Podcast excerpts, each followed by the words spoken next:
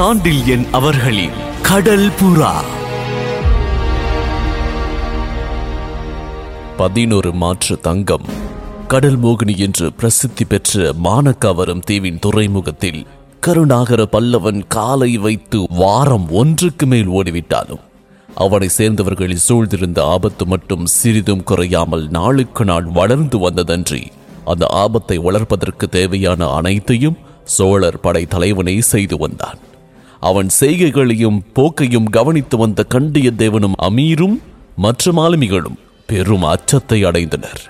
தங்கள் அனைவரையும் தீர்த்து கட்டி அவனையும் அழித்துக் கொள்ள வேண்டுமானால் இளைய பல்லவன் பிரதிதினம் ஏற்படுத்தி வந்த சூழ்நிலையை விட வேறெதுவும் தேவையில்லை என்பதை அவர்கள் புரிந்து கொண்டாலும் அதை பற்றி அவனை கேட்க யாருக்கும் துணிவில்லாததால் உள்ளுக்குள்ளேயே புழுங்கிக் கொண்டிருந்தார்கள்.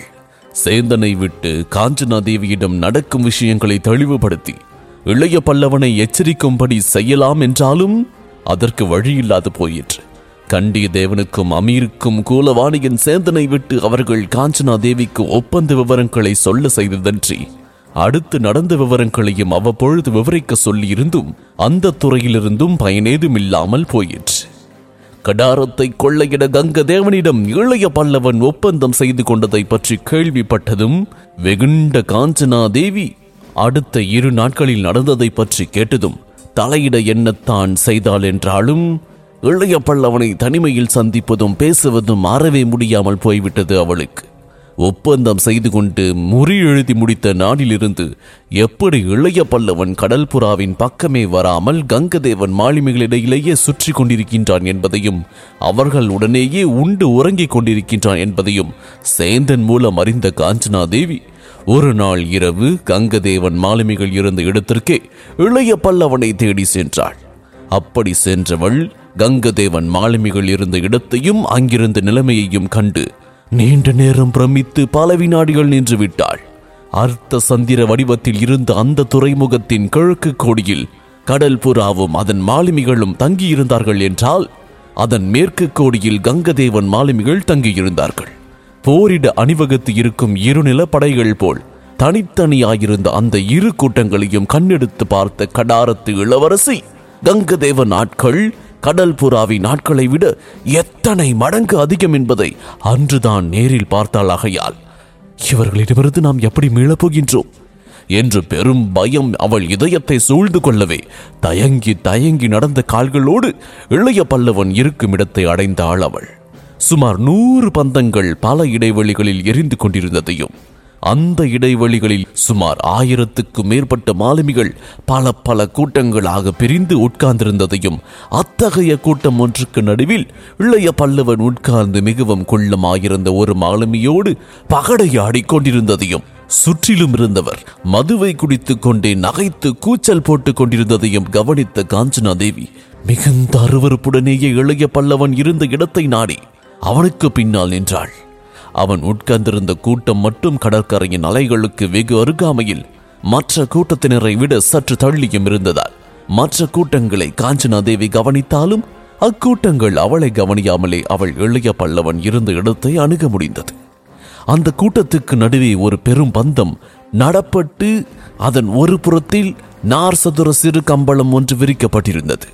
பந்தத்துக்கு இருபுறத்திலும் உட்கார்ந்து இளைய பல்லவனும் கொள்ள மாலுமியும் பகடையாடி கொண்டிருந்ததை கவனித்துக் கொண்டு இளைய பல்லவன் பின்னால் சென்று நின்ற காஞ்சனா தேவியும் சிறிது நேரம் பகடையாட்டத்தை கவனித்தாள்.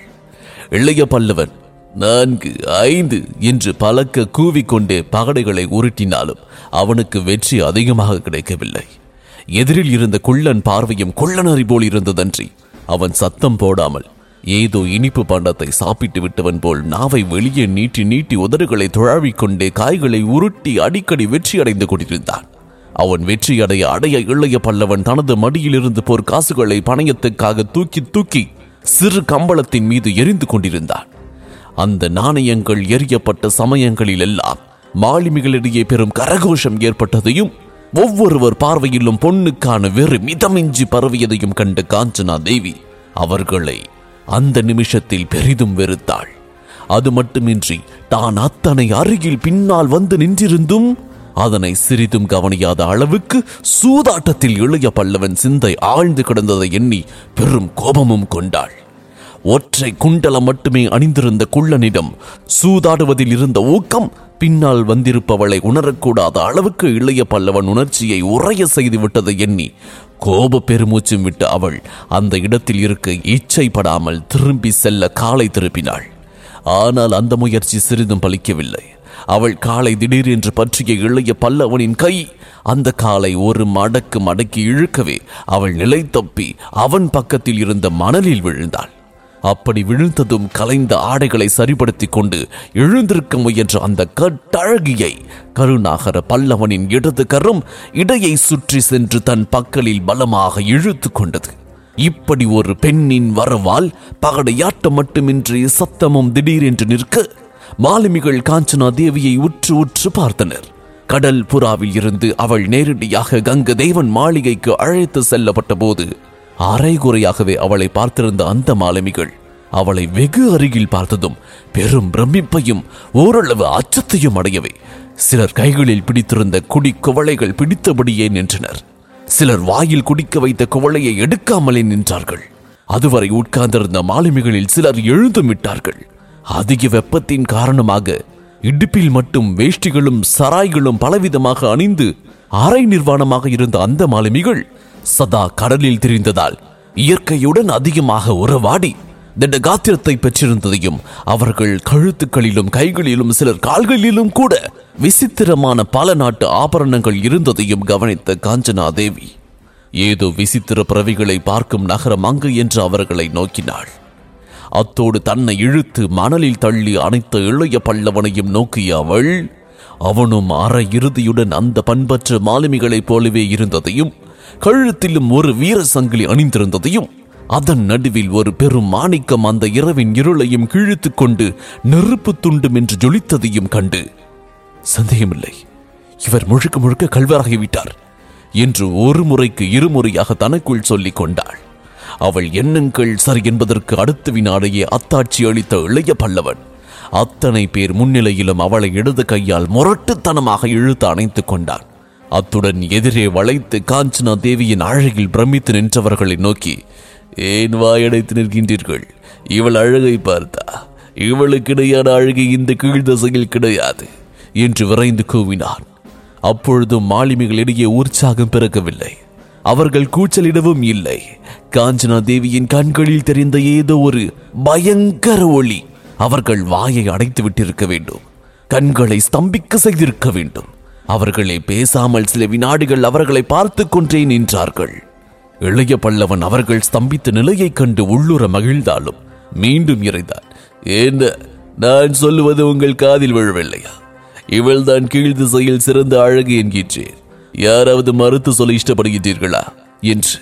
அது மட்டும் இன்றி மறுத்தால் என்ன ஆகும் என்பதை உணர்த்த இடையில் செருகியிருந்த குறுவாள் ஒன்றையும் பலவந்தமாக தடவினான்.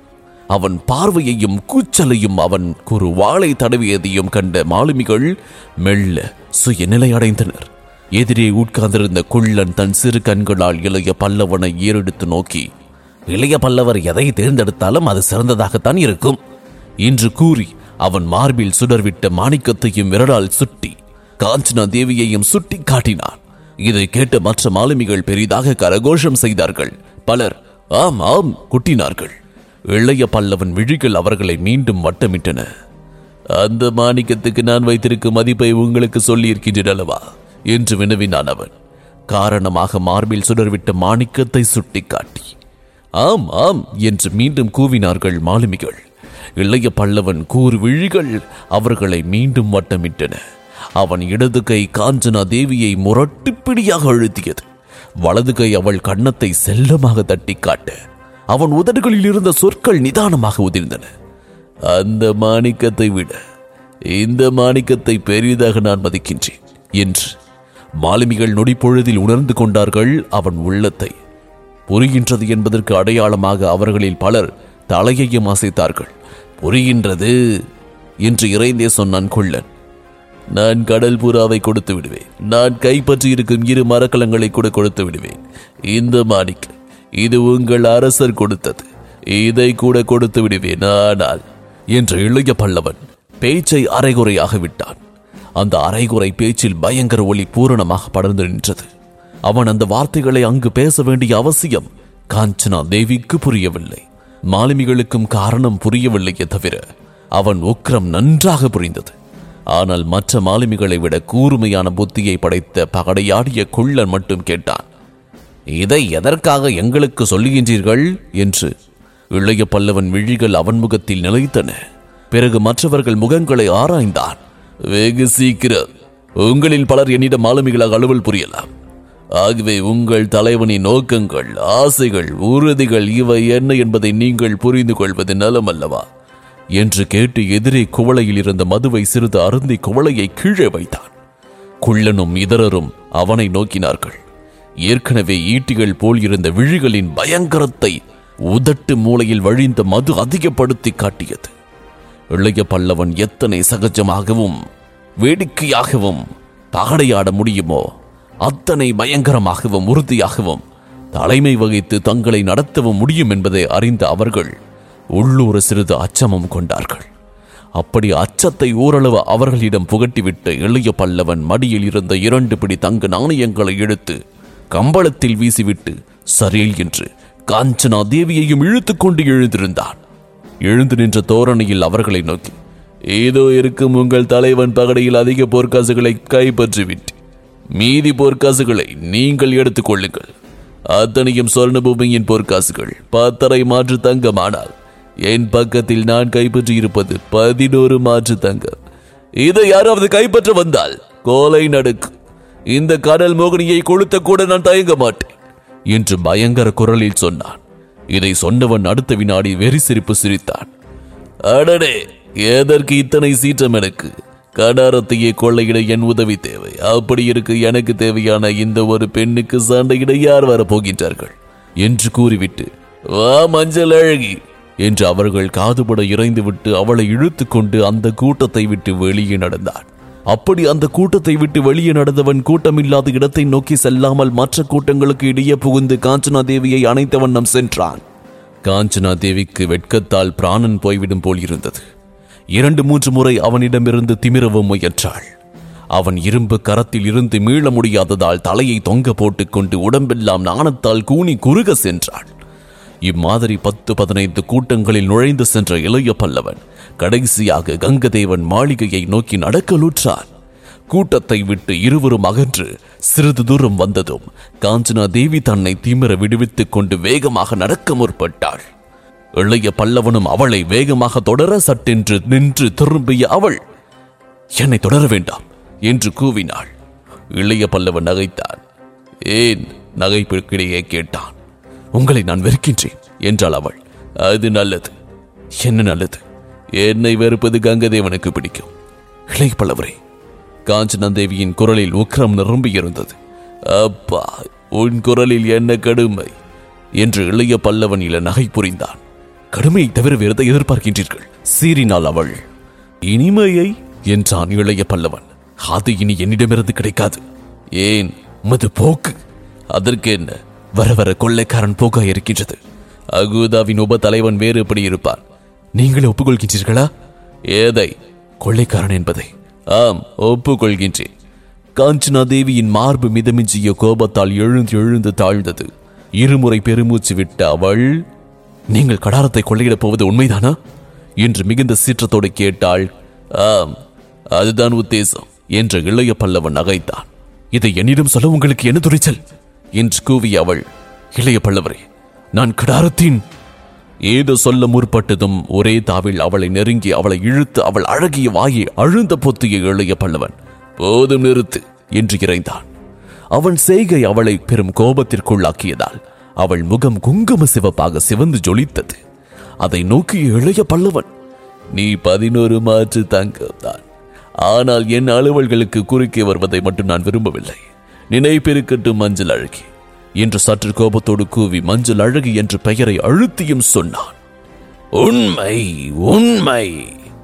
என்று அவர்களுக்கு பின்னால் இருந்து எழுந்த சொற்கள் அவ்விருவரையும் பிரித்தது. அவர்களுக்கு பின்னால் புன் சிரிப்போடு நின்று கொண்டிருந்தான் கங்கதேவன். இதன் தொடர்ச்சியை கடல் மணலில் கோடுகள் சில. இதில் தொடர்ந்து கேட்கலாம்.